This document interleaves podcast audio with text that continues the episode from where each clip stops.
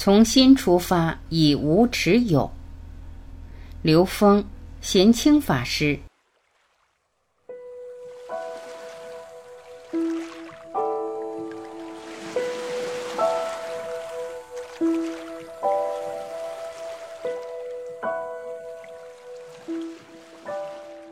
无条件付出是生命中最美好的感受。主持人说到心灵环保，是限制个体的欲望，还是去限定和控制整个人类社会，或者是刘峰？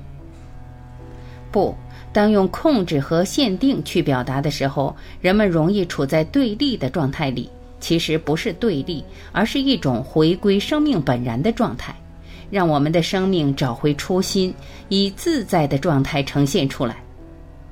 什么是最美好的感受？当一个人体验过无条件付出的时候，他就体验过生命中最美好的感受。我相信很多朋友今生今世都体验过这种最美好的感受，但只是这种最美好的感受经常被匮乏的、充满欲望的感受代替了。但偶尔我们还是会尝到这种极其美好的感受，它是一种本质的回归，它不是限制。生态责任不是限制，而是理解宇宙时空和谐存在的规律。所以，生态责任是什么？是律，但它不是对人的限制，是遵循本质规律，是个体和组织对众生爱的承诺与担当。所以，它就变成一种自发的内在动力。但如果表达成对个体的限制、对机构的限量、对产业的限制，这种限制对于整体自性能量的发挥是有影响的，同时还起不到从本质上改变的作用。人内在的智慧可以绕过所有限制性的规则，所有限制性的规则都是在三维架起的一些藩篱。人们在这个空间按照这些藩篱去走，这就是规矩。但我们知道，人的意识是可以从三维空间的平面上跳出来的，它可以翻墙，它可以超越藩篱。特别是东方人用建立限制性规则这种方式来约束人类没有意义，所以必须得回归到他生命的本源，从最高的方向转化。真正理解宇宙时空和谐存在的规律，然后他就会全然的接受、全然的践行、全然的体验这种美好。从农业时代的自给自足到工业时代的群居生活。主持人，我们再回到环保这个话题。面对现在社会上环保问题越来越多，我们自己做的努力又微乎其微，常常会有无力感。请贤清法师从佛法的角度解读，每一个普通的众生面对这种无力感，应该做些什么？从哪些方面给自己力量？贤清法师，我是来自农村的，对农村的生活印象比较深。过去几千年的农业社会是一个自给自足的小生态，比如说我们家里的生活方式几乎不产生垃圾。所谓的垃圾其实也都是肥料，我们吃饭时候的剩饭喂羊喂猪，羊和猪又开始生产家肥，然后收集起来又送到田地里用。所有的垃圾到农田里的时候都变成肥料了，所以土地是一个巨大的出肥料的天然的垃圾加工厂。我们几乎是不产生垃圾的，这种状况在工业化之后完全被打破了。因为工业化的一个特点就是要分工合作，这种封闭的自给自足的经济形态转变成群居的大城市，大家那么多人在一起生活，然后每个人只负责自己的行业，所以每个人的生命都被这样一个大的工业系统给割裂了。信息过度，不知不觉扰乱了心性。我们在讲心灵环保的时候，就说明我们在自己的世界里吸收了一些信息，而这些信息扰乱了我们的心性，给我们带来了很多内心的痛苦和压力。但是这些都是在不知不觉中形成的，尤其这个信息时代、网络时代特别容易产生。现在大家都在用互联网、用智能手机，现在的孩子所觉知到的信息，可能比我们大人还要丰富。现在父母和老师教育孩子已经变得特别困难，因为他知道的比你还多。所以当你讲的时候，我们的知识结构已经远远落后于他所获取的这些信息了。在我们今天讲认知的时候，就是要去面对我们生存空间里面的所有信息来源。这些信息对我们的心灵成长、精神成长有正面作用的，我们称为正能量；有些是有负面作用的。它是有负能量的，对接收的信息，我们需要做一些检责，重温经典，重拾文化，回归源头。我们在接受教育、接受社会信息传播的时候，为什么要重温一些经典，恢复传统文化的力量？因为这些经典和文化传承了两千年，有的传承一千年，它是经受了时间考验的。各个时代，人想在精神上获得成长、成熟的话，他必须要回到这些源头上来。这个按刘峰老师他的说法，其实是一种高维能量。高维能量在人间的呈现，其实就是经典，它超越了三维时空。所以在三维时空里面，不管在哪一个时间、哪一个空间，这个能量都是有价值的。但是现在我们跟它的链接其实有点难了。虽然难，但是要去面对它，要去链接高维能量。只有体验到经典的能量，也就是高维能量以后，人的精神获得快乐的时候，它才有辨别力，然后才能谈得上我们的心灵环保。这个有点像，如果见过蓝天，在生活在雾霾的城市里面，或者空气不够清新的城市里面，你就知道这有问题。但是如果我们从来没有见过蓝天，你会觉得其实有雾霾很正常；没有雾霾，你觉得还不舒服，因为已经习惯了。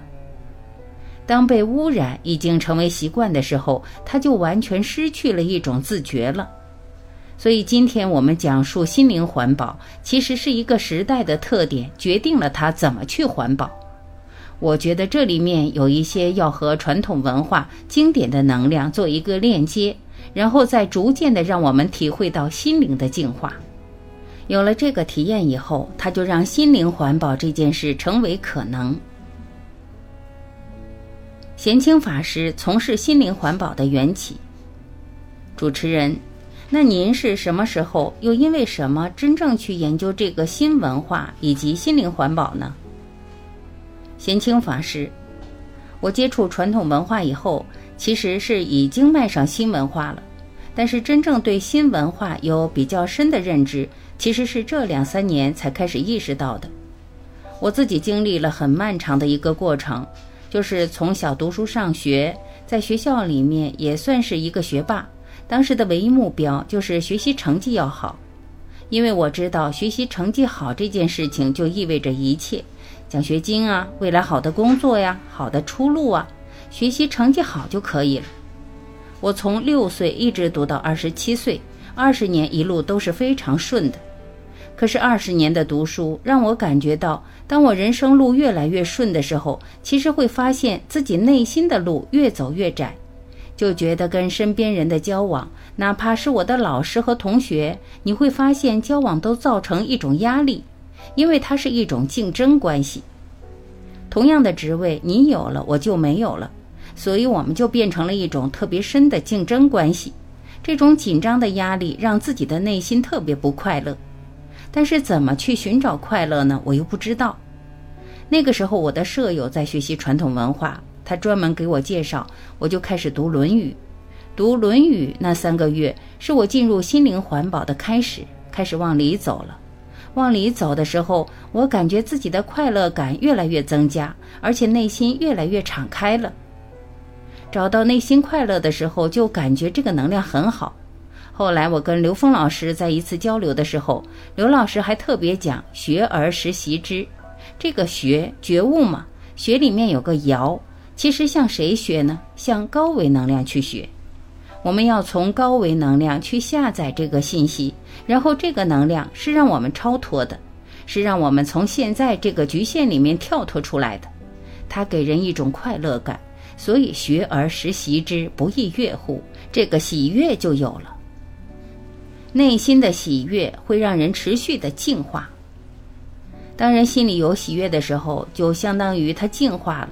因为你不净化的时候是痛苦的，净化以后就是喜悦。一旦喜悦体验产生的时候，这条路就是一条不归路，你不可能再回到原来的状态里面去了，因为你体验过了这个快乐，所以这给自己带来的信心非常大。我忽然觉得，过去二十年的努力可以放下了，以前怎么都放不下。但是内心的喜悦一旦体验以后，我可以放下了。我觉得我可以从事传统文化的沿袭传播。从哪个地方开始呢？幼儿园。我那时强烈的想法就是做幼儿园老师。内心的喜悦一旦产生以后，这是条不归路。当然，遇到佛法以后，我觉得我首先要成为幼儿园的学生。所以，从出家开始，过去十多年应该是一个心灵的慢性修复过程。过去的很多让自己包裹起来的东西，在这十多年里慢慢放下了，回归到一个相对比较清净的内心世界，所以快乐就产生了。我相信这种快乐产生的时候，它能够让更多人产生快乐。其实，从痛苦走向快乐的时候，就是心灵不断净化的过程。我们都有一颗心，还是用心交流就好了。过去我在讲佛法的时候，其实佛法就是个标签。如果我们不注意的话，这个标签会成为一种心灵污染源。道家、儒家、基督教也是一样。所有的传统宗教文化，如果你要贴个标签上去，心灵很容易被污染。你觉得你在学佛？但实际上贴上以后，你会发现世界的人都不是佛教徒，你开始两面对立了。所以，我们很多信徒在学完佛法以后，本来跟家人没有什么太大问题，回家以后反而制造了很多的对立和痛苦。这件事情让我曾经有一段时间很迷惑。我说，怎么才能够学佛法的时候又不被佛法污染？你在学传统文化的时候，又不被传统文化污染；你在接触一个大家都觉得很好的东西的时候，又不被它污染。这件事情就成为我们的一个课题了。我后来发现新文化可以，当然我在讲新文化的时候，它也会成为一种标签，但是它是一步步的。所以，当我们讲新文化的时候，它至少撕去了佛法的标签、儒家的标签、道家的标签，我们撕去了传统文化的标签。因为每个人都有一颗心，所以我们用心去交流就好了。无论是传统的还是现代的，无论是东方的还是西方的，我们都可以回归到心。所以，我觉得新文化就变成了心灵环保的一种方式。具体可操作的一个渠道。